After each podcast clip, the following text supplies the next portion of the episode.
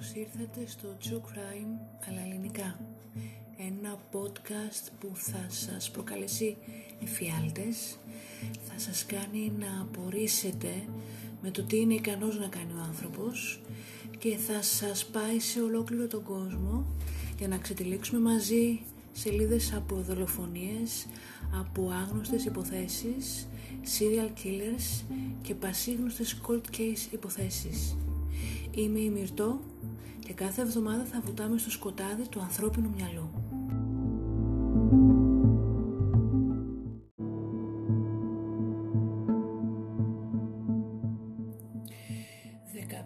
Ιουλίου του 1982 στην πόλη Κέντ της πολιτείας Ουάσιγκτον στην Αμερική. Δύο φίλοι που κάνουν ποδήλατο περνάνε την γέφυρα πάνω από τον γνωστό πράσινο ποταμό και αποφασίζουν να κάνουν μια στάση. Ο ένας από τους δύο χαζεύει την επιφάνεια του ποταμού όταν το μάτι του πέφτει σε μια μικρή τσιμεντένια προβλήτα που είναι κάτω από την γέφυρα και σε κάτι που μοιάζει με λευκό παπούτσι του τένις που ακουμπάει την προβλήτα κάτω από το νερό. Όταν τα δύο παιδιά κατεβαίνουν στις όχθες και προσπαθούν να κοιτάξουν καλύτερα, περιμένουν μέχρι το αντικείμενο αυτό να φτάσει πιο κοντά τους. Ο ένας είναι έτοιμος να μπει μέσα στο νερό, όταν ο φίλος του του φωνάζει ξαφνικά να σταματήσει. Εκείνη την στιγμή θα δουν το πάνω μέρος ενός πτώματος με το κεφάλι καλυμμένο και δεμένο με ένα τζάκετ και τούφες από τα μαλλιά να κινούνται μαζί με το ρεύμα του ποταμού. Το πτώμα θα αναγνωριστεί αργότερα ως η 16χρονη Wendy Lee Caulfield. Έχει στραγγαλιστεί, έχει σπασμένο χέρι και το άψυχο σώμα της έχει πεταχτεί στις όχθες του πράσινου ποταμού. Είχε εξαφανιστεί μόλις λίγες μέρες πριν, στις 8 Ιουλίου.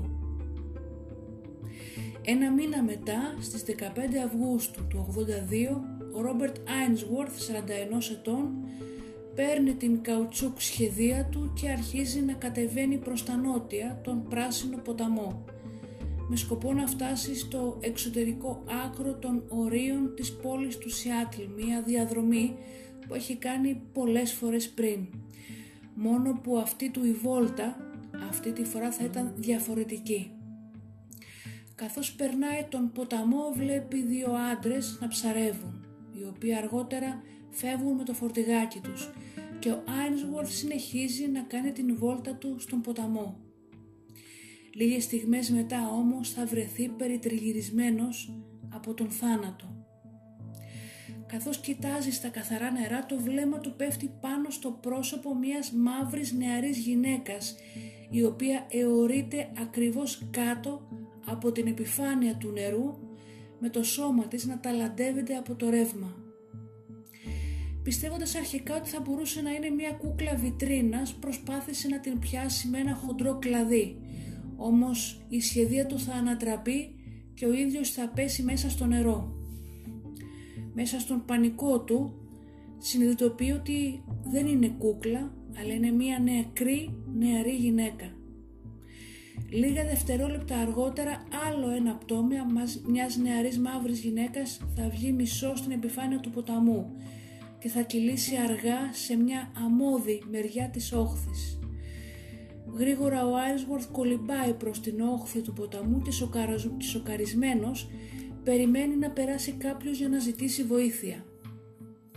Σε μισή ώρα ένας πατέρας με τα δύο παιδιά του θα πλησιάσουν το ποτάμι, ο Άινσουορθ όμως θα τους φωνάξει και θα τους προειδοποιήσει να μην πλησιάσουν και να φωνάξουν γρήγορα την αστυνομία. Μέσα σε λίγη ώρα ένας αστυνομικός φτάνει και ρωτάει τον Ρόμπερτ για ό,τι βρήκε. Ο αστυνομικός πάει με δυσπιστία προς τις όχθες του ρηχού ποταμού και βλέπει μπροστά του τα ευρήματα του Άινσβορθ. Αμέσως ζητάει ενισχύσεις από τον ασύρματο. Λίγο μετά, εφόσον έχουν φτάσει οι ενισχύσεις, οι detectives σφραγίσουν την περιοχή και αρχίζουν την έρευνα για υποδεικτικά στοιχεία. Κατά την έρευνα ένας από τους αστυνομικούς θα κάνει ακόμα μία μακάβρια ανακάλυψη, ένα τρίτο πτώμα, ένα νεαρό κορίτσι εν μέρη ντυμένο. Σε αντίθεση με τα άλλα δύο πτώματα, αυτό θα βρεθεί σε μια χλωώδη περιοχή σε απόσταση μικρότερη των 30 μέτρων από όπου τα άλλα θύματα βρέθηκαν. Είναι προφανές ότι έχει πεθάνει από ασφυξία, καθώς το κορίτσι έχει ένα τζιν παντελόνι δεμένο στο λαιμό της. Έχει επίσης αμυντικά σημάδια, μόλοπες στα χέρια και στα πόδια της. Αργότερα θα αναγνωριστεί ως η 16χρονη Opal Mills. Πιστεύετε ότι δολοφονήθηκε μόλις 24 ώρες πριν την ανακάλυψη του πτώματός της. Μετά από εξέταση των πτωμάτων, ο επικεφαλής ιατρικός εξεταστής θα διαπιστώσει ότι και τα τρία κορίτσια πέθαναν από στραγγαλισμό. Τα δύο κορίτσια που βρέθηκαν στο νερό, η 31 ετών Μάρσια Τσάπμαν και η 17χρονη Σύνθια Χίντς, είχαν και οι δύο τους πέτρες τοποθετημένες μέσα στους κόλπους τους. Και τα δύο πτώματα βρέθηκαν με πέτρες πάνω τους μέσα στον ποταμό σαν μια προσπάθεια κάλυψης. Η 31 έτους Μάρσια Τσάπμαν, μητέρα δύο παιδιών, είχε εξαφανιστεί δύο εβδομάδες νωρίτερα και ήταν νεκρή για πάνω από μία εβδομάδα με προηγμένα σημάδια αποσύνθεσης. Ωστόσο η Σύνθια Χίντς πιστεύετε ότι ήταν στο ποτάμι μόνο για λίγες μέρες. Τα τρία αυτά πτώματα δεν ήταν τα μόνα που είχαν βρεθεί στον πράσινο ποταμό Green River όπως λέγεται της πολιτείας Washington. Αρκετές μέρες νωρίτερα είχε ανακαλυφθεί το γυμνό σώμα της Deborah Bonner η οποία βρέθηκε πάνω σε έναν κορμό στον πράσινο ποταμό και η οποία είχε και αυτή στραγγαλιστεί μέχρι θανάτου. Μέσα σε διάστημα 6 μηνών, 6 πτώματα συνολικά θα έχουν ανακαλυφθεί μέσα ή κοντά στο ποτάμι. Οι αστυνομικοί όπου είχαν βρεθεί στην περιοχή όπου ανακαλύφθηκαν τα πτώματα συνειδητοποίησαν γρήγορα ότι έχουν ένα δολοφόνο κατά συρροή.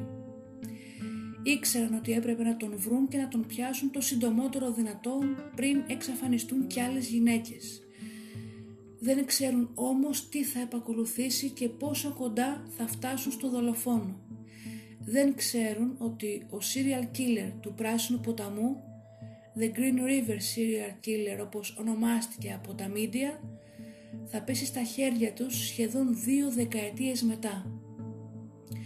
Ο serial killer του Πράσινου Ποταμού ήταν ο Gary Ridgway, ο πιο παραγωγικός εν ζωή κατά συρροή δολοφόνος των Ηνωμένων Πολιτειών.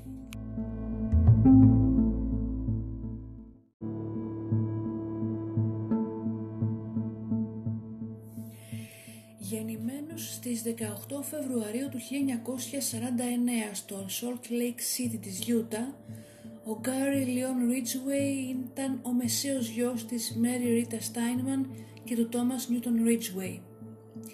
Στην ηλικία των 11 ετών, ο Γκάρι και η οικογένειά του θα μετακομίσουν από την Utah στην πολιτεία της Washington.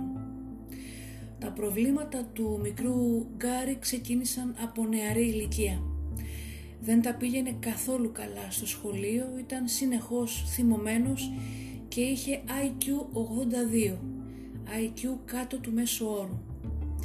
Diagnóστηκε επίσης με δυσλεξία.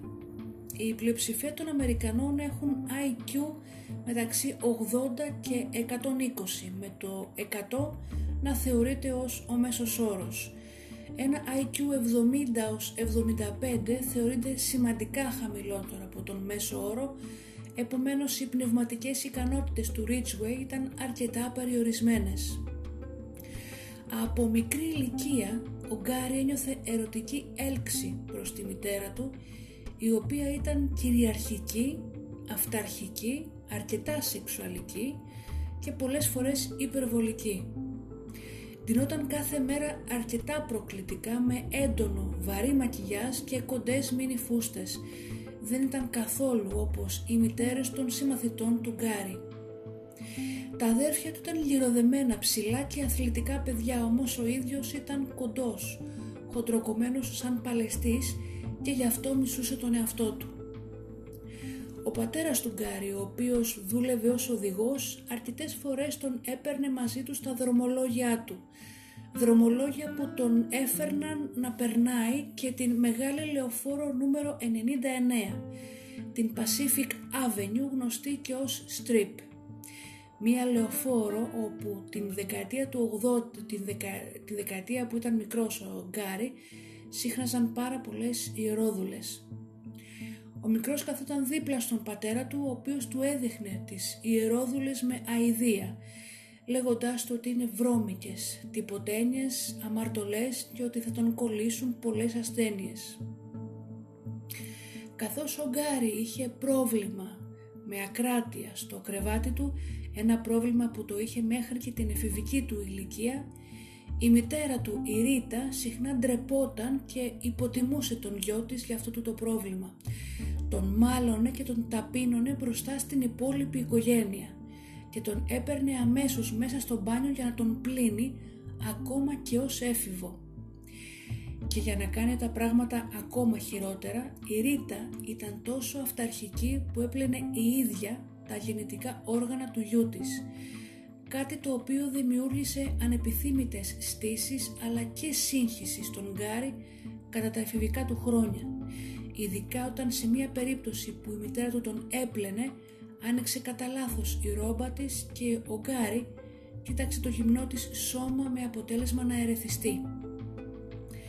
Έτσι η εφηβική ζωή του Γκάρι θα ταλαντευτεί ανάμεσα στην σεξουαλική έλξη για τη μητέρα του και την επιθυμία να την σκοτώσει. Υπέστη επίσης την ταπείνωση του ότι έπρεπε να κάνει την ίδια τάξη δύο φορές λόγω των μαθησιακών δυσκολιών του, κάτι που οδήγησε σε bullying από τους συμμαθητές του, bullying όμως το οποίο χρησιμεύσε μόνο για να τροφοδοτήσει τον αυξανόμενο θυμό και την αίσθηση απομόνωσής του. Κατά την ηλικία των 16 ετών είχε γίνει πλέον προφανές ότι η σύγχυση και η οργή που συνέχισε να μαζεύει μέσα του άρχισε να αυξάνεται. Εκείνη τη χρονιά είχε ξεκινήσει να βάζει φωτιές και ήδη ένα χρόνο πριν είχε ξεκινήσει να σκοτώνει μικρά ζώα. Σε μία περίπτωση οδήγησε ένα αγόρι, ένα μικρό αγόρι 6 ετών πίσω από κάτι θάμνους και τον μαχαίρωσε στα πλευρά και στο σηκώτη. Το θύμα, το οποίο επέζησε ως εκθαύματος, θυμήθηκε ότι ο Ridgway έφυγε από την σκηνή γελώντας και έλεγε «Πάντα αναρωτιόμουν πως θα ήταν να σκοτώσεις κάποιον». Ο Γκάρι αποφύτησε από το γυμνάσιο Τάι το 1969 και παντρεύτηκε την 19χρονη κοπέλα του που είχε στο γυμνάσιο, την Κλόντια Κρέγκ. Κατετάγει στο ναυτικό των Ηνωμένων Πολιτειών και στάλθηκε στο Βιετνάμ, όπου εκεί υπηρέτησε σε πλοίο εφοδιασμών. Ενώ ήταν στο Βιετνάμ η Κλόντια τον απάτησε, κάτι που τον εξόργησε, ωστόσο ούτε ο ίδιος ήταν πιστός στη σύζυγό του. Πέρναγε πολλή ώρα σε διάφορα πορνεία του Βιετνάμ με αποτέλεσμα να πάθει γονόρια και χλαμίδια. Τσαντίστηκε που είχε κολλήσει αυτές τις σεξουαλικά μεταδιδόμενες αρρώστιες όμως αυτά δεν ήταν αρκετά για να τον εμποδίσουν να κάνει σεξ χωρίς προφυλάξεις με ιερόδουλες. Μέσα σε όλα αυτά ο γάμος του Ridgway και της Barrow έληξε στις λιγότερο από έναν χρόνο. Το 1973 παντρεύτηκε την Μάρσια Winslow και το ζευγάρι έκανε έναν γιο, τον Μάθιου. Όσο ο Γκάρι ήταν παντρεμένος με τη Μάρσια έγινε εξαιρετικά θρησκευόμενος, διαβάζοντας την βίβλο δυνατά στο σπίτι και τη δουλειά του και μοίραζε το Ευαγγέλιο από πόρτα σε πόρτα. Αυτό όμως δεν σημαίνει ότι ο Γκάρι θα υιοθετούσε αυτόν τον θρησκευτικό τρόπο ζωής και στην ιδιωτική του ζωή. Απαιτούσε από την Μάρσια να κάνει σεξ μαζί του σε εξωτερικούς και σε δημόσιους χώρους και επέμενε να το κάνουν αρκετές φορές την ημέρα. Παρά όμως το νέο του ενδιαφέρον για τον Θεό, συνέχιζε να κάνει σεξ με ιερόδουλες καθ' όλη την διάρκεια του γάμου. Με τον καιρό η Μάρσια απέκτησε αρκετό βάρος και επέλεξε να κάνει χειρουργική επέμβαση γαστρικής παράκαμψης προς τα τέλη της δεκαετίας του 70. Τα κιλά της έτσι έφυγαν γρήγορα και ξαφνικά οι άντρες άρχισαν να την προσέχουν, κάτι που ενοχλούσε πολύ τον Γκάρι. Στο βαθιά ανασφαλές μυαλό του έχοντας μια υπέρβαρη γυναίκα σήμαινε ότι δεν χρειάζεται ποτέ να ανησυχεί για κάποιον άντρα να την κλέψει μακριά του. Έτσι έγινε εξαιρετικά ζηλιάρης και το ζευγάρι τσακρώταν πολύ συχνά. Η μητέρα του Γκάρι δυστυχώς επέμβαινε πάρα πολύ στον γάμο του γιού της. Έλεγχε τις δαπάνες του ζευγαριού, έπαιρνε αποφάσεις σχετικά με τις αγορές τους και μάλιστα πολλές φορές αποφάσιζε τι θα φορούσε ο γιος της. Επιπλέον κατηγόρησε την Μάρσια αρκετές φορές ότι δεν φρόντισαν καλά τον Γκάρι. Με άλλα λόγια, η πεθερά της Μάρσια έγινε το αγκάθι στο πλευρό της και η παρέμβασή της υποβάθμισε περαιτέρω τη σχέση της με τον Γκάρι. Μετά από 7 χρόνια γάμου το ζευγάρι χώρισε. Μετά το διαζύγιό τους η Μάρσια ισχυρίστηκε ότι ο Γκάρι Ρίτσουι της είχε κάνει κεφαλοκλείδωμα σε κάποιον από τους τσακωμούς της. Τσακωμούς τους. Παρά τους δύο αποτυχημένους γάμους, ο Γκάρι δεν ήταν έτοιμος να τα παρατήσει και ήθελε να βρει την αληθινή αγάπη και κάποιον να τον νοιάζεται και να είναι πάντα δίπλα του. Έτσι το 85 ο 36χρονος πλέον Γκάρι συνάντησε την 41 έτος Judith Mosson σε μια ομάδα υποστήριξης για ανήπανδρους γονείς που ονομαζόταν Γονείς χωρίς συντρόφους. Για την Τζούντιθ ο Γκάρι φάνηκε καλός άνθρωπος με, ισχυκά, με ισχυρά ηθικά και αξίες. Ήταν ευγενικός και υπεύθυνος και φάνηκε να έχει τη ζωή του σε πρόγραμμα. Ο Γκάρι μετά από λίγο καιρό έκανε ανακαίνιση στο σπίτι του και σε λίγο κάλεσε την Τζούντι να μετακομίσει μαζί του. Η μητέρα του κατά έναν ε, ευχάριστο λόγο φάνηκε να συμπαθεί την Τζούντιθ, εκτίμησε την πρακτική της προσέγγιση και χαιρόταν που ήταν πρόθυμη να βοηθήσει τον γιο της με συγκεκριμένες εργασίες, όπως το να ελέγχει τους τραπεζικούς του λογαριασμούς ο ίδιος και να κάνει σημαντικές αγορές. Η υποψήφια πεθερά της φάνηκε επίσης να την εκτιμά αρκετά ώστε τελικά να της επιτρέψει να αναλάβει τις ευθύνες του Γκάρι. Έτσι το ζευγάρι παντρεύτηκε το 1988. Αποδείχτηκε πως η Judith Μόσον ήταν καλή για τον Γκάρι Ridgway. Σε μια συνέντευξή του ο Ridgway αργότερα είπε ότι η σχέση του με την τρίτη σύζυγό του μείωσε την επιθυμία του να σκοτώσει. Ήταν πραγματικά ερωτευμένος μαζί της και ένιωθε λιγότερη ανάγκη στο να ψάξει σεξουαλική ικανοποίηση αλλού. Γι' αυτό και κατά τα πρώτα χρόνια της σχέσης τους οι εξαφανίσεις και οι δολοφονίες σταμάτησαν.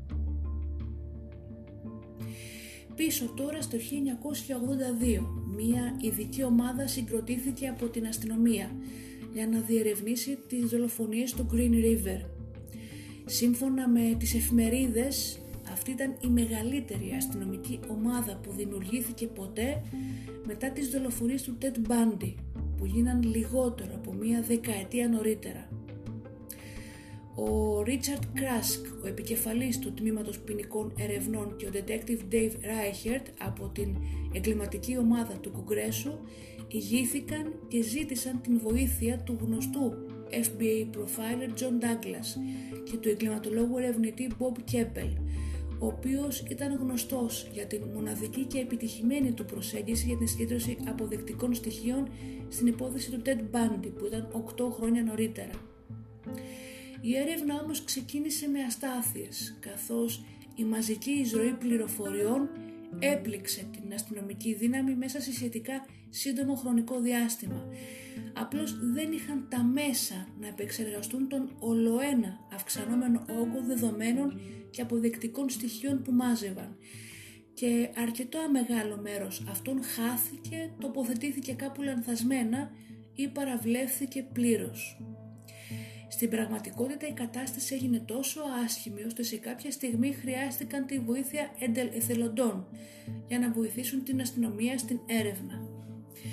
Κατά τη διάρκεια λοιπόν της έρευνάς τους, οι detective έμαθαν ότι πολλά από τα δολοφονημένα κορίτσια γνώριζαν το ένα το άλλο και είχαν όλες το ίδιο υπόβαθρο. Ήταν ιερόδουλες, ήταν μικρά κορίτσια που έχουν φύγει από τα σπίτια τους και μένοντας στον δρόμο προσπαθούσαν να τα βγάλουν πέρα με όποιο τρόπο μπορούσαν.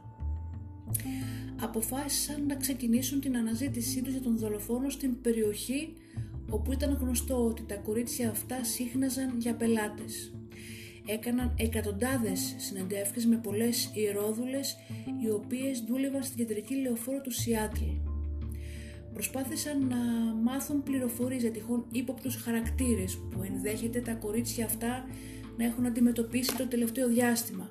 Ωστόσο τα περισσότερα από, τα αυτά, από αυτά τα κορίτσια ήταν απρόθυμα να μιλήσουν λόγω της δυσπιστίας τους στην αστυνομία.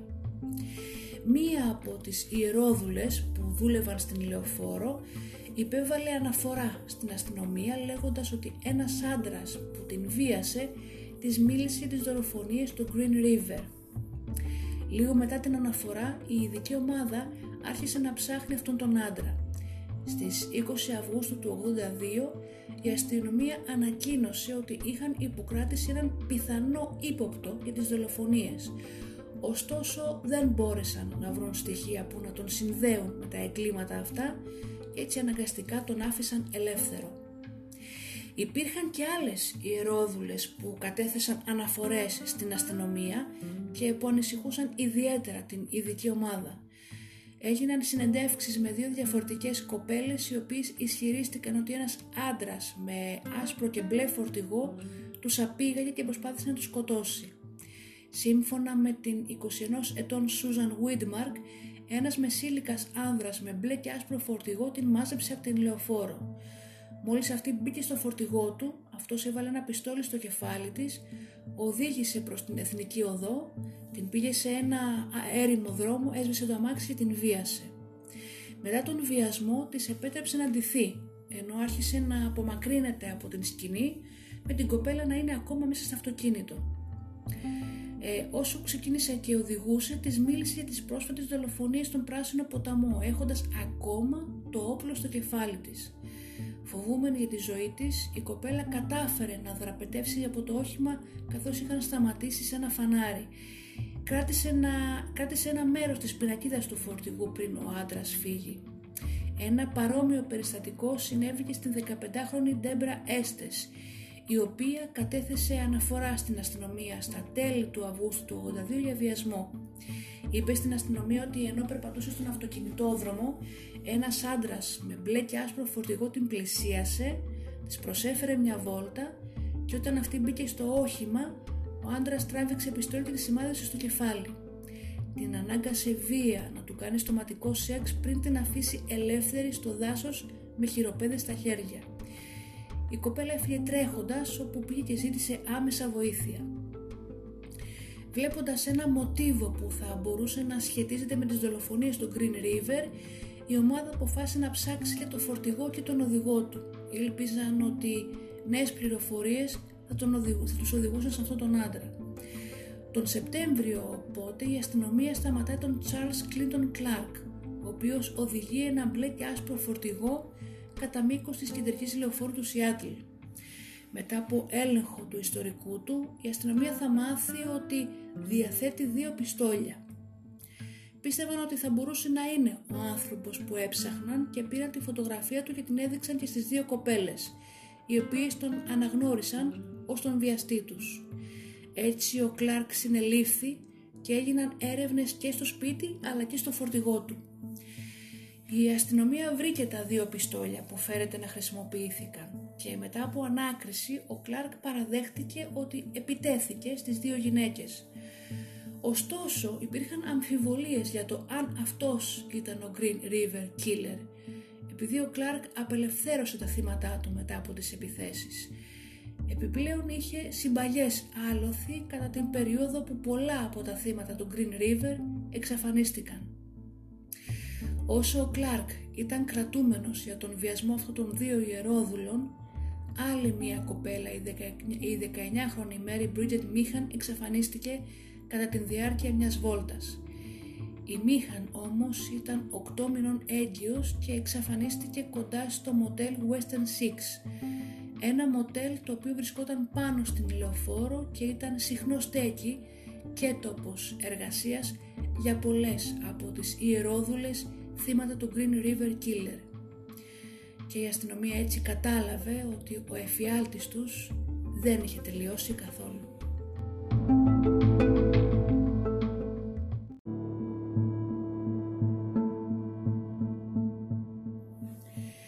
Βασιζόμενος στο ένστικτό του, ο Detective Reichert άρχισε να υποψιάζεται ότι ίσως ένας από τους εθελοντές πολίτες που εργάζονται στην υπόθεση μπορεί να είναι ο Green River Killer.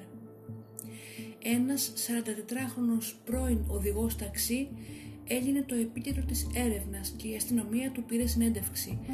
Ανησυχούσαν επειδή δύο εβδομάδες πριν την εξαφάνιση της Μίχαν, δύο κορίτσια 16 ετών που είχαν φύγει από τα σπίτια τους και κατέληξαν στην πορνεία, η Case Ann και η Terry Rin Milligan εξαφανίστηκαν μυστηριωδώς και υποψιάζονταν ότι είχαν πέσει θύματα του Green River Killer. Ο οδηγός ταξί φάνηκε να ταιριάζει στο προφίλ του δολοφόνου που δημιούργησε ο πράκτορας του FBI, ο John Douglas. Σύμφωνα με τον Douglas, ο Green River Killer ήταν ένας μεσήλικας με αυτοπεποίθηση, αλλά παρορμητικός που πιθανότητα συχνάζει στις σκηνές των εγκλημάτων του, προκειμένου να αναπαράγει τα εγκλήματα στο μυαλό του για να νιώσει ειδονή και σεξουαλική ικανοποίηση. Ο δολοφόνος πιθανώς ήταν εξοικειωμένος με την περιοχή και ίσως είχε βαθιές θρησκευτικές πεπιθήσεις. Επιπλέον πίστευαν ότι μπορεί να έχει ενεργό ενδιαφέρον για την αστυνομία και την αστυνομική έρευνα των πρόσφατων δολοφονιών. Ο δολοφόνος μπορεί ακόμα και να επικοινωνήσει με την αστυνομία σε μια προσπάθεια να βοηθήσει στην συνεχιζόμενη έρευνα κάτι που αρκετοί serial killer κάνουν πολλές φορές για να έχουν τον έλεγχο. Κατά το μεγαλύτερο μέρος του χειμώνα του 82 η αστυνομία παρακολουθούσε τις κινήσεις του ταξιτζή αν και ο ίδιος αρνήθηκε πολλές φορές ότι είχε σχέση με τις δολοφονίες. Ο οδηγός ταξί τελικά έγινε ο κύριος ύποπτος στις δολοφονίες στο Green River συνελήφθη για πλήρωτες κλήσεις επειδή οι ανακριτές δεν είχαν ισχυρές αποδείξεις που να το συνδέουν με τις φιδελοφονίες εκτός από το ότι γνώριζε πέντε από τα θύματα τα οποία είχε βάλει στο ταξί του. 26 Σεπτεμβρίου του 82 ανακαλύφθηκαν τα λείψανα της Τζιζέλ Λοβόρν, μιας 17χρονης ιερόδουλης, η οποία είχε εξαφανιστεί για περισσότερο από δύο μήνες. Ένας ποδηλάτης βρήκε το γυμνό της σώμα κοντά σε εγκαταλελειμμένα σπίτια νότια του Διεθνούς Αεροδρομίου ΣΥΤΑΚ. Η Τζιζέλ είχε στραγγαλιστεί μέχρι θανάτου με ένα ζευγάρι μαύρες ανδρικές κάλτσες. Αν και το σώμα της δεν βρέθηκε στην άμεση περιοχή κοντά του ποταμού, η αστυνομία πίστευε ότι ήταν θύμα του Green River. Μεταξύ του Σεπτεμβρίου του 82 και του Απριλίου του 83 περίπου 14 κορίτσια εξαφανίστηκαν. Αυτές ήταν η Mary Meehan, η Ντέμπρα Έστες, Denise Bush, Σόντα Σάμερς, Shirley Sherrill, Ρεμπέκα Μαρέρο, Κολίν Μπρόκμαν, Άλμα Σμιθ, Ντελόρες Βίλιαμς, Γκέιλ Μάθιους, Άντρια Childers, Σάντρα Γκάμπερτ, Κίμι Καϊπίτσορ και Μαρή Μάλβαρ. Τα περισσότερα από τα κορίτσια ήταν ηλικίας μεταξύ 15 και 23 ετών γνωστές ιερόδουλες που σύχναζαν στη λεωφόρο. Η προσοχή της ομάδας έπεσε προσωρινά σε έναν πιθανό ύποπτο, ο οποίος φέρεται να εμπλέκεται στην εξαφάνιση της Μαρή Μαλβάρ. 30 Απριλίου του 83, το αγόρι της Μαλβάρ την είδε να μιλάει με έναν πελάτη ο οποίος οδηγούσε ένα σκούρο φορτηγάκι που είχε κανόπι. Ήταν δηλαδή ανοιχτό φορτηγάκι με μία τέντα που έκλεινε πίσω. Καθώς η Μαλβάρ δούλευε στην λεωφόρο, την είδε να μπαίνει στο φορτηγό και να φεύγουν. Ο οδηγός του φάνηκε ύποπτος και ο νεαρός αποφάσισε να τους ακολουθήσει. Τους ακολούθησε για λίγο ακόμα έως το φορτηγό ξαφνικά χάθηκε από μπροστά του καθώς ο νεαρός σταμάτησε σε ένα φανάρι και από τότε δεν ξαναείδε ποτέ την φίλη του ζωντανή. Ε, αργότερα την ίδια ημέρα ενημέρωσε την αστυνομία την εξαφάνισή της. Λιγότερο από μία εβδομάδα μετά το περιστατικό αυτό, ο νεαρός μαζί με τον πατέρα και τον αδερφό της κοπέλας άρχισαν να ψάχνουν τον φορτηγό αυτό στην γειτονιά αλλά και στις κοντινές γειτονιές. Τελικά το εντόπισαν, το φορτηγό αυτό κοντά στο μέρος όπου αρχικά ο νεαρός τους είχε χάσει. Ήταν παρκαρισμένο μπροστά από ένα σπίτι στην νότια 34η οδό και έτσι κάλεσαν την αστυνομία. Η αστυνομία έφτασε και στον κήπο του σπιτιού του μίλησε με τον ιδιοκτήτη, με τον Γκάρι Ρίτσουεϊ, ο οποίος είπε πως δεν γνωρίζει και δεν έχει δει ποτέ την Μαρή Μαλβάρ. Έτσι οι αστυνομικοί ικανοποιημένοι έφυγαν και δεν συνέχισαν το θέμα. Η Μαρή όμως την ώρα που οι αστυνομικοί μίλαγα με τον Ridgeway στον κήπο του σπιτιού του βρισκόταν δεμένη στο κρεβάτι. Εκεί όπου είχε δέσει ο Γκάρι Ridgeway και είχε δολοφονήσει περίπου 20 με 30 από τα θύματα του. Ένα παρόμοιο φορτηγό με αυτό του Γκάρι Ridgeway συμμετείχε επίσης στην εξαφάνιση μιας κοπέλας τον Απρίλιο της Κίμη Πίτσορ ενώ η Κίμη ψάρευε έναν πελάτη, ο προαγωγός της την είδε να μπαίνει σε ένα σκούρο φορτηγό με τέντα, με κανόπι.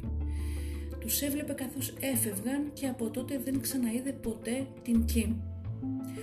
Αργότερα ενημέρωσε την αστυνομία, αλλά οι πληροφορίες σχετικά με την εξαφάνιση της Κίμη και της Μαλβάρ δεν συνδέθηκαν ποτέ πλήρως από την αστυνομία και έτσι μια σημαντική πληροφορία χάθηκε.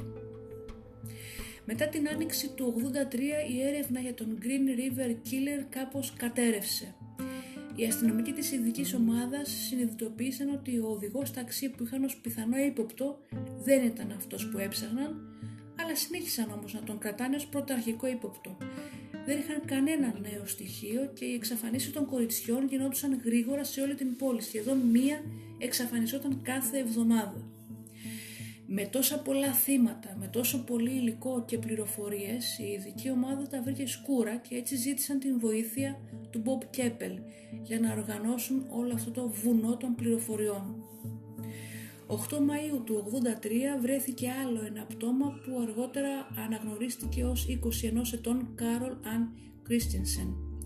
Τα λείψανά της βρέθηκαν από μια οικογένεια που έψαχνε για μανιτάρια σε μια δασόδη περιοχή κοντά στο Maple Valley. Όταν βρέθηκε το, το σώμα της, η αστυνομία παρατήρησε ότι ο δολοφόνος το είχε στήσει με έναν ασυνήθιστο και φρικτό τρόπο. Η Κάρολ Αν βρέθηκε με το κεφάλι της καλυμμένο με καφέ χαρτοσακούλα. Όταν οι αστυνομικοί έβγαλαν την χαρτοσακούλα διαπιστώθηκε ότι ο δολοφόνος είχε τοποθετήσει προσεκτικά ένα ψάρι πάνω από το λαιμό της. Επίσης είχε βάλει άλλο ένα ψάρι στο αριστερό της στήθος και είχε βάλει ένα μπουκάλι κρασί ανάμεσα στα πόδια της. Είχε σταυρώσει τα χέρια της πάνω από το στομάχι της και φρέσκο αλεσμένο κρέας είχε βρεθεί πάνω από το αριστερό της χέρι. Περαιτέρω εξέταση αποκάλυψε ότι στραγγαλίστηκε με κορδόνια. Επίσης υπήρχαν σημάδια ότι για κάποιο διάστημα είχε βρεθεί μέσα σε νερό, παράλληλο που ο πράσινος ποταμός ήταν χιλιόμετρα μακριά. Η ομάδα ερευνών παρά το σκηνικό ήκαζε πως ήταν ακόμη ένα θύμα του Green River Killer και δεν είχαν άδικο καθώς ο ίδιος χρόνια αργότερα θα την αναφέρει στην μακριά λίστα με τα θύματα του. Το όλο στήσιμο που έκανε ο Γκάρι Ρίτσουεϊ σε αυτό ειδικά το θύμα δημιούργησε υποψίες στην αστυνομία ότι είχε κάποιες θρησκευτικές βάσεις. Όμως ο ίδιος ο Γκάρι Ρίτσουεϊ ανέφερε πως όλα αυτά που είχε αφήσει πάνω και γύρω στο πτώμα της Κάρολ συμβόλιζαν τα σκουπίδια, πράγματα τα οποία δεν τα ήθελε πια και ήθελε να τα πετάξει. Έτσι ακριβώς όπως βλέπει και τις ιερόδουλες, σαν σκουπίδια. Παρά όμως την αηδία του για τις ιερόδουλες, ο Γκάρι Ρίτσουι ομολόγησε ότι αρκετές φορές είχε επιστρέψει στις διάφορες σκηνές και περιοχές των εγκλημάτων του και εξάπλωνε δίπλα στα θύματά του και κάποιες φορές επιδιδόταν σε νεκροφιλία μαζί τους μέχρι αυτές να αρχίσουν να μυρίζουν και να αλλοιώνουν. Είχε πει ότι όσο ήταν νεκρές δεν μπορούσαν να τον απορρίψουν και δεν μπορούσαν να τον διώξουν μακριά. Κατά την άνοιξη και το καλοκαίρι του 83 εξαφανίστηκαν άλλες εννέα κοπέλες, πολλές από τις οποίες ήταν ιερόδουλες. Αυτές ήταν η Μαρτίνα Όθρολη και η Σέρι Λί 18 ετών, η 19χρονη Ιβον Άντος, 15 ετών Κάρι Ρόις, 21 ετών Κόνστανς Νάουν, Τάμι Λάιλς 16 ετών, Κέλι Μαγκίνες 18 ετών, Τίνα Τόμψον 22 ετών και Έπριλ Μπάτραμ 17 ετών. Τα αγνοούμενα κορίτσια αυτά μπήκαν στην συνεχώς αυξανόμενη λίστα των πιθανών θυμάτων του Green River Killer. Ωστόσο υπήρχαν και μερικές κοπέλες που δεν μπήκαν στην λίστα επειδή δεν τέριαζαν με τις παραμέτρους και με την μέθοδο δολοφονίας του Green River.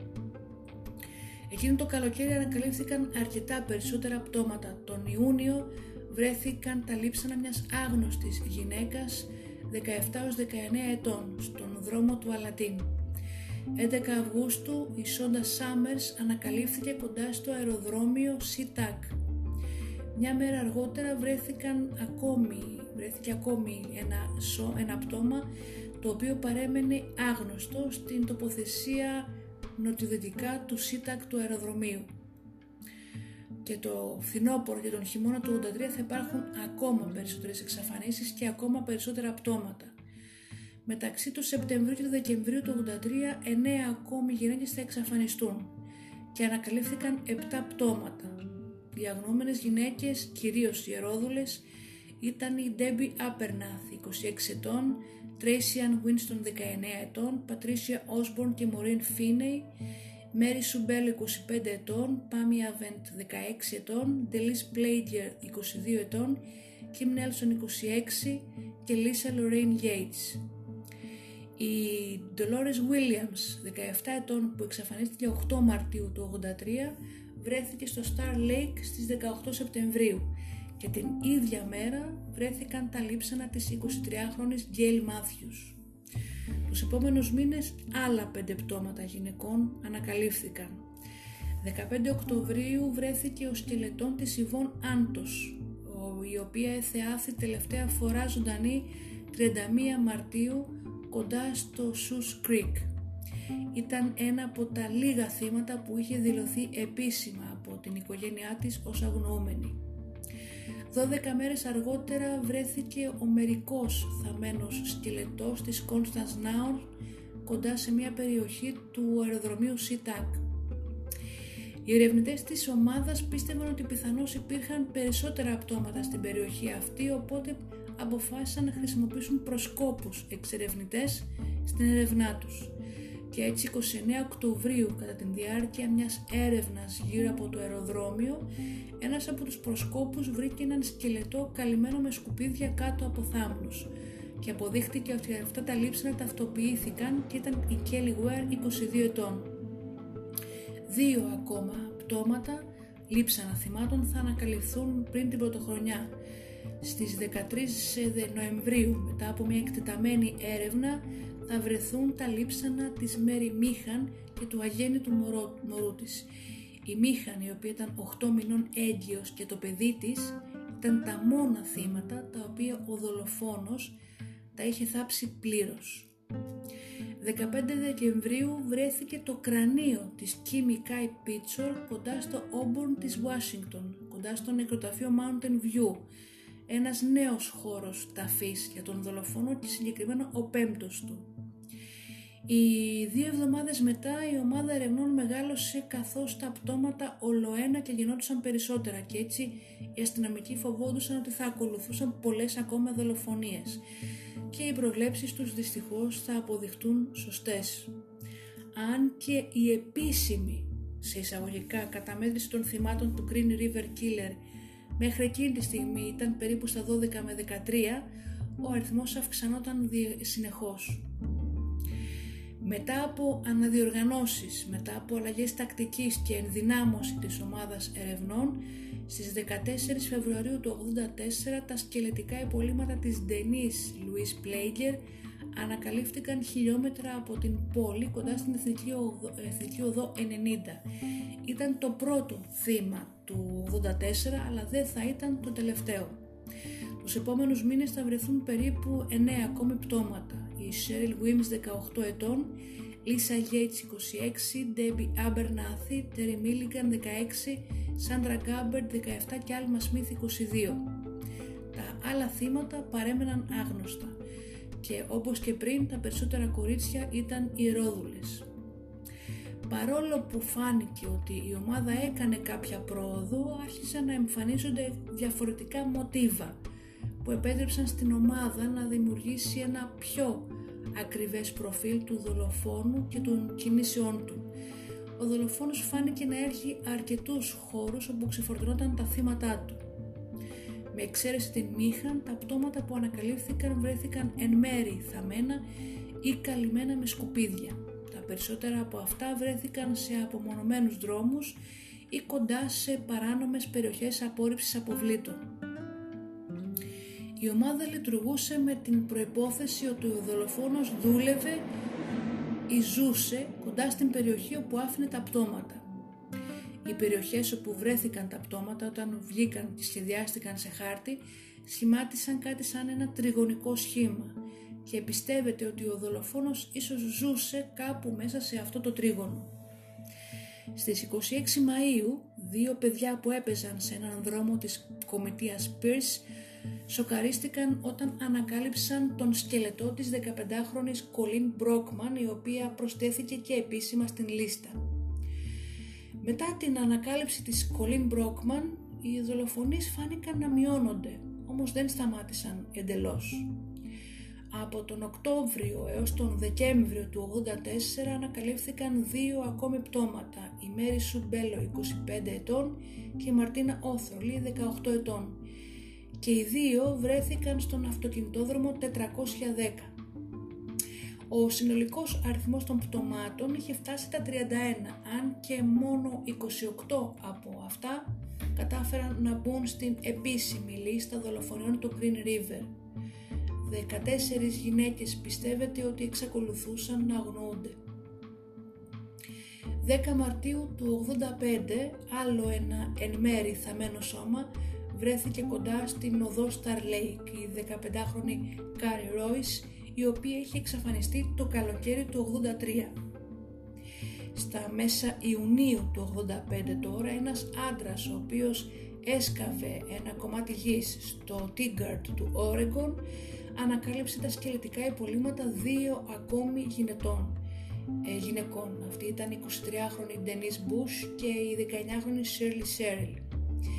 Και τα δύο κορίτσια ήταν γνωστές ιερόδουλες στο Σιάτλ όπως και τα άλλα θύματα και έτσι όλο η ανακάλυψη αυτών των δύο γυναικών επιβεβαίωσε το γεγονός ότι οι παράμετροι του δολοφόνου είχαν επεκταθεί πλέον εκτός πολιτείας. Το χειμώνα βρέθηκαν τα σκελετικά υπολείμματα τριών ακόμη θυμάτων. Τα πρώτα ήταν αυτά της Mary West που βρέθηκε σε μια δασόδη περιοχή στο πάρκο Seward του Σιάτλ. Τα άλλα δύο λείψανα ήταν αυτά της Κίμη Κάι Πίτσορ και μιας άλλης άγνωστης λευκής γυναίκας μεταξύ 14 και 19 ετών. Το ασυνήθιστο εδώ ήταν ότι τα λείψανα της Πίτσορ είχαν εντοπιστεί σε δύο διαφορετικές τοποθεσίες. Πίσω τον Δεκέμβριο του 83 το κρανίο της είχε βρεθεί στο νεκροταφείο Mountain View και δύο χρόνια τώρα το υπόλοιπο σώμα της βρέθηκε σε μια χαράδρα. Τον Φεβρουάριο του 86 η ομάδα ερευνών φάνηκε να έχει βρει την ευκαιρία που έψαχνε. Ένας άνδρας φερόμενος ως άτομο ενδιαφέροντος για την αστυνομία μεταφέρθηκε στο τμήμα και ερευνήθηκε κάτι που μαθεύτηκε από τα μίντια και έλαβε μεγάλη έκταση. Ένας πράκτορας του FBI και ένας detective της ειδικής ομάδας τον ανέκριναν εκτενώς αλλά συνειδητοποίησαν ότι δεν ήταν ο άνθρωπος που έψαχνα και έτσι τον, άφη, ε, τον άφησαν ελεύθερο. Εκείνο το καλοκαίρι ανακαλύφθηκαν τρεις ακόμη γυναίκες στην Εθνική Οδό Ι90, ανατολικά του Σιάτλ, η 19χρονη Μωρίν Φίνι, η 26 ετών Κιμ Νέλσον και άλλη μία γυναίκα η οποία δεν είχε ταυτοποιηθεί. Η Φίνι ήταν η μόνη από τις τρεις που βρέθηκαν που δούλευε ως ιερόδουλη. Πλέον ο αριθμός των θυμάτων ανέβαινε γρήγορα προς τα 40. Δύο ακόμη σώματα βρέθηκαν τον Δεκέμβριο. Αυτή τη φορά όμως βρέθηκαν πολύ πιο μακριά από το αναμενόμενο σε μια, σε μια περιοχή βόρεια του Βανκούβερ κοντά στη Βρετανική Κολομβία. Ο δολοφόνος φάνηκε να κορυδεύει έτσι την αστυνομία και να τους εμπέζει. Ακόμη πιο ενδιαφέρον ήταν ότι τα, τα μερικά λείψανα άλλων γυναικών είχαν διασκορπιστεί κατά μήκον των σωμάτων των δύο γυναικών που βρέθηκαν.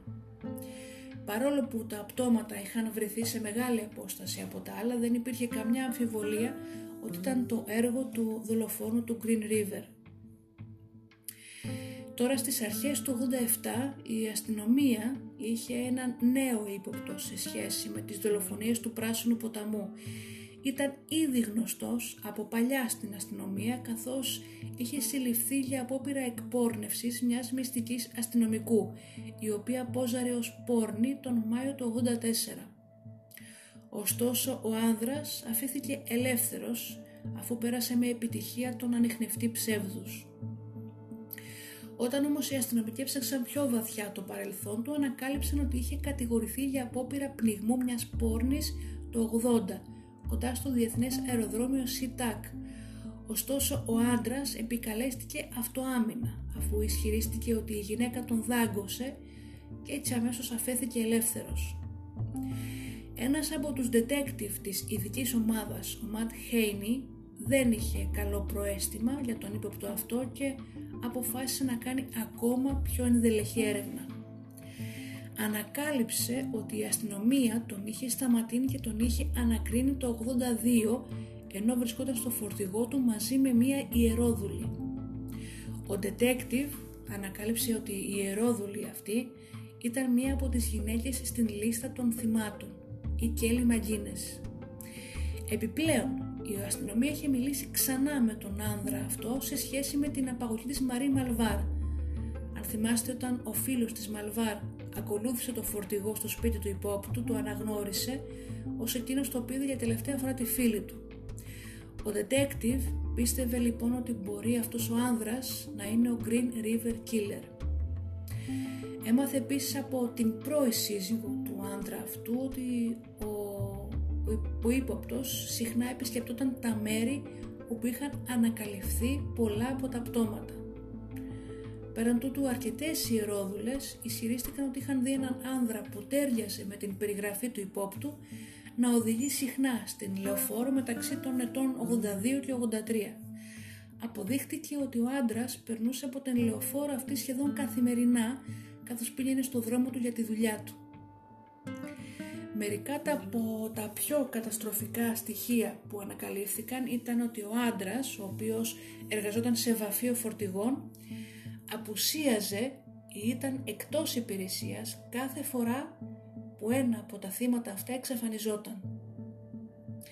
Στις 8 Απριλίου του 87 η αστυνομία λαμβάνοντας μια πολύ σημαντική μαρτυρία από μια ιερόδουλη την, την Ρεμπέκα Γκάρντε για έναν ύποπτο ο οποίος την έβαλε στο φορτηγάκι του και αποπειράθηκε να την στραγγαλίσει αποφάσισε να δημιουργήσει ένα σκίτσο με την βοήθεια της νεαρής κοπέλας.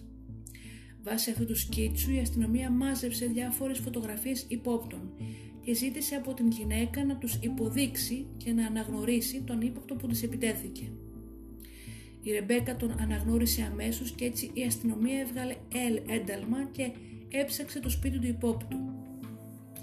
Πήρε επίσης κάποια δείγματα από τον ύποπτο όπως σάλιο και τρίχες ώστε να έχει κάποια στοιχεία για να συγκρίνει μαζί με αυτά που είχαν μαζέψει από τα θύματα του Green River. Ωστόσο, καθώς δεν υπήρχαν επαρκή αποδεικτικά στοιχεία για να τον συλλάβουν εκείνη τη στιγμή, ο άντρας αφέθηκε ελεύθερος. Ο ύποπτος αυτός ήταν ο Γκάρι Ridgway. Η νέα επαφή όμως του Ridgway με την αστυνομία δεν τον φόβησε καθόλου και έτσι συνέχισε τις δολοφονίες.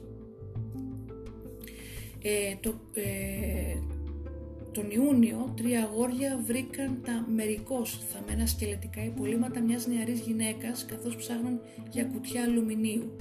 Η 17χρονη Cindy Ann Smith βρέθηκε σε μια χαράδρα πίσω από το κοινοτικό κολέγιο του Green River και ήταν περίπου τρία χρόνια αγνοούμενη.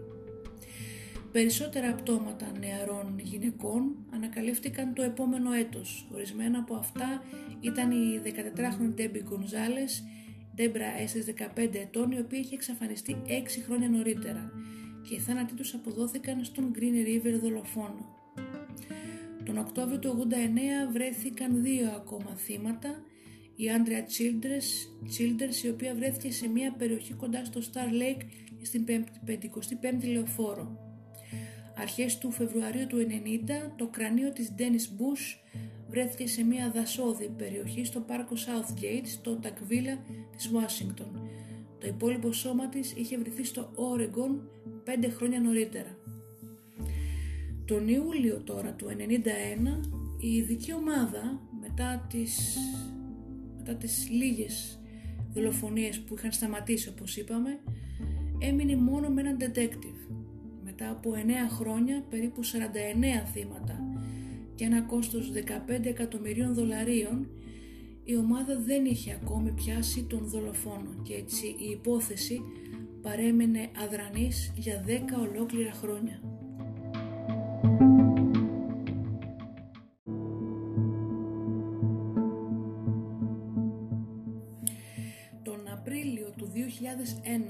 Σχεδόν 20 χρόνια μετά την πρώτη γνωστή δολοφονία του Green River Killer, ο νέος σερίφης της κομιτείας King ξεκινάει νέες έρευνες για τις δολοφονίες αυτές. Ήταν αποφασισμένος να βρει τον δολοφόνο και αυτή τη φορά η ομάδα ερευνών είχε τη νέα τεχνολογία στο πλευρό της. Ο Σερίφης έφτιαξε μια νέα ομάδα από έξι μέλη συμπεριλαμβανομένων DNA και ιατροδικαστικών εμπειρογνώμων και μερικών detective. Μετά από λίγο η ομάδα είχε περισσότερα από 30 συνολικά άτομα. Όλα τα στοιχεία από τις δολοφονίες επανεξετάστηκαν και μερικά από τα εγκληματολογικά δείγματα στάλθηκαν στα εργαστήρια. Τα πρώτα δείγματα που στάλθηκαν στο εργαστήριο βρέθηκαν στα πρώτα τρία θύματα που δολοφονήθηκαν μεταξύ 82 και 83 της Opal Mills, της Marcia Chapman και της Carol Christensen. Τα δείγματα αποτελούνταν από σπέρμα που υποτίθεται ότι ελήφθη από τον δολοφόνο και άφησε μέσα ο δολοφόνος στα θύματα. Αυτά υποβλήθηκαν σε μια νέα μέθοδο δοκιμαστική DNA και συγκρίθηκαν με δείγματα που ελήφθησαν από τους διάφορους υπόπτους που είχαν κατά καιρούς και βέβαια συγκρίθηκαν με αυτά που είχαν πάρει από τον Γκάρι Ridgway τον Απρίλιο του 1987. 10 Σεπτεμβρίου του 2001 ο Σερίφης έμαθε επιτέλους καλά νέα από τα εργαστήρια, καλά νέα που τον έκαναν να δακρύσει, καθώς βρέθηκε ομοιότητα μεταξύ των δειγμάτων σπέρματος που ελήφθησαν από τα θύματα και του δείγματος του Γκάρι Ridgway. Έτσι 30 Νοεμβρίου του 2001 ο Γκάρι Ridgway συνελήφθη από την ειδική ομάδα καθώς πήγαινε στη δουλειά του για τέσσερις κατηγορίες φόνου. Ενώ η κοινωνία ήταν σοκαρισμένη από το γεγονός ότι ένα μέλος τους πέραν κάθε υποψίας ήταν ο Green River Killer, οι κάτοικοι μπορούσαν επιτέλους να ανασάνουν με ανακούφιση. Όμως ο κόσμος της Judith είχε καταστραφεί ολοσχερός. Το ζευγάρι ήταν παντρεμένο για 14 ολόκληρα χρόνια όταν συνελήφθη ο Γκάρι Ridgway. Η Τζούντιθ σε συνεντεύξεις της είπε ότι την ημέρα που συνελήφθη ο σύζυγός της ξεκίνησε όπως κάθε άλλη μέρα. Σηκώθηκε, ήπια δύο φλιτζάνια καφέ και καθάριζε τον καράζ όταν δύο αστυνομικοί ήρθαν σπίτι της. Της είπαν ότι ο σύζυγός της ήταν κατά συρροή δολοφόνος. Αρχικά δεν μπορούσε ή δεν ήθελε να δεχτεί αυτό που της έλεγαν και έπρεπε να είναι λάθος, σκεφτόταν. Ο στοργικός, ευγενικός σύζυγός της δεν μπορούσε να κάνει κακό ούτε σε μίγα και σίγουρα δεν θα μπορούσε να έχει σκοτώσει 48 γυναίκες ή περισσότερες. Δεν υπήρχε τίποτα να υποδείξει στην Τζούντιθ ότι ο σύζυγός της δεν ήταν καλός άνθρωπος. Δεν υπήρχαν ούτε παράξενες απουσίες, ούτε τυχαίες εκρήξεις θυμού, από όσο γνώρισε ήταν καλός σύζυγος και τον αγαπούσε πραγματικά. Η αλήθεια όμως ήταν αυτή και η Τζούντιθ έπρεπε να αποδεχθεί ότι όχι μόνο ο σύζυγός της σκότωσε δεκάδες γυναίκες αλλά έχει σκοτώσει τέσσερις από αυτές κατά τη διάρκεια του γάμου τους.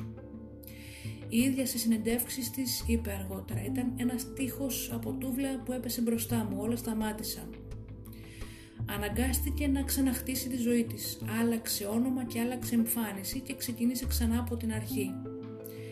Είπε σε μια συνέντευξή της «Αγαπώ τον άντρα που ήξερα και μισώ τον άντρα που τον πήρε».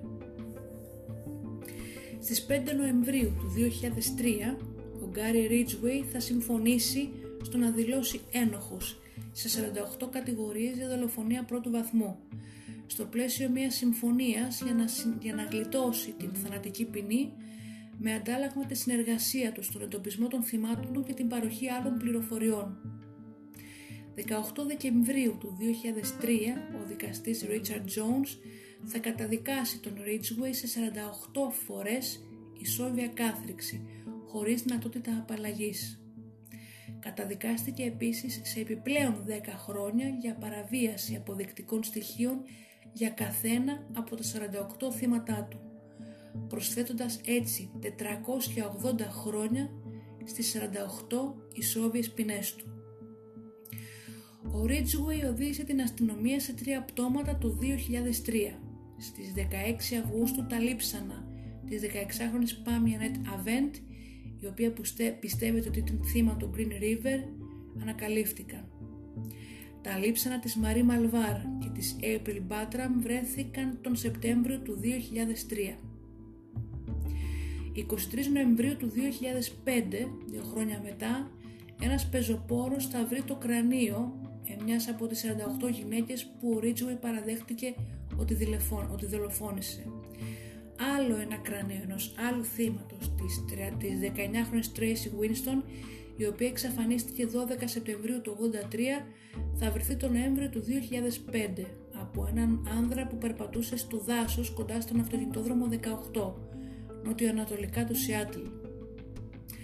Ο Γκάρι Ridgway θα ομολογήσει σε περισσότερες επιβεβαιωμένες δολοφονίες από οποιονδήποτε άλλο κατά συρροή δολοφόνο. Κατά τη διάρκεια μηνών σε συνεντεύξεις με αστυνομικούς και εισαγγελείς, ομολογεί σε 48 από αυτές. 9 Φεβρουαρίου του 2004 οι εισαγγελείς θα αρχίσουν να δημοσιεύουν τις βιντεοκασέντες των ομολογιών του Ridgway στο κοινό. Σε μια μαγνητοσκοπημένη συνέντευξη ο ίδιος είχε πει αρχικά ότι ήταν υπεύθυνο για τους θανάτους 65 γυναικών. Σε μια άλλη συνέντευξη του στις 31 Δεκεμβρίου του 2003 ισχυρίστηκε ότι δολοφόνησε 71 θύματα και ομολόγησε ότι είχε σεξουαλική επαφή μαζί τους πριν τη σκοτώσει, μια λεπτομέρεια που δεν αποκάλυψε παρά μετά την καταδίκη του. Στην ομολογία του είπε ότι στόχευε ιερόδουλες επειδή ήταν εύκολο να τις βρει και τις μισούσε. Ομολόγησε ότι είχε σεξουαλική επαφή με τα πτώματα των θυμάτων του αφού τις είχε δολοφονήσει. Και αργότερα είχε δηλώσει ότι η δολοφονία αυτών των νεαρών γυναικών ιερόδουλων ήταν η καριέρα του. Στις 24 Ιανουαρίου του 2021, μετά από τρεις δεκαετίες, αναγνωρίστηκε το πιο μικρό σε ηλικία θύμα του Green River Killer, η 14χρονη Κάθη Taylor, η οποία ήταν μόλις 14 ετών όταν έφυγε κρυφά από το σπίτι της και κατέληξε να είναι ένα από τα θύματα του δολοφόνου του Πράσινου Ποταμού στην πόλη του Σιάτλ, μια πόλη η οποία ήταν εντελώς γνωστή, άγνωστη, συγγνώμη, στην μικρή κοπέλα. Ο Ridgway στις ομολογίες του είχε πει «Διάλεξα τις ιερόδουλες ως θύματά μου γιατί μισώ τις περισσότερες και δεν ήθελα να τις πληρώσω για σεξ. Τις διάλεξα επίσης επειδή ήταν εύκολο να τις βρω στο δρόμο χωρίς κανένα να τις προσέξει. Ήξερα ότι δεν θα αναφερθούν ως αγνοούμενες άμεσα και μπορεί κάποιες να μην δηλωθούν ποτέ. Διάλεξα ιερόδουλες επειδή νόμιζα ότι θα μπορούσα να σκοτώσω όσες από αυτές ήθελα χωρίς να με πιάσουν.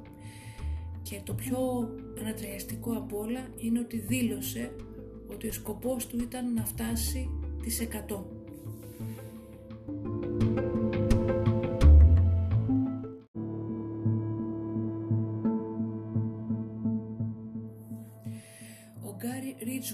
είναι ο πιο παραγωγικός εν ζωή κατά συρροή δολοφόνος της Αμερικής. Παραγωγικός εννοούμε ότι έχει αποδεδειγμένα θύματα και ο Γκάρι Ρίτσου έχει 48 αποδεδειγμένα θύματα. Ο πρώτος ήταν ο Σάμιουελ Λίτλ με 60 αποδεδειγμένα θύματα, ο οποίος πέθανε σχετικά πρόσφατα και τον οποίο θα δούμε σε ένα από τα επόμενα podcast. Σας ευχαριστώ που και σήμερα με ακούσατε, να είστε καλά και τα λέμε στο επόμενο επεισόδιο.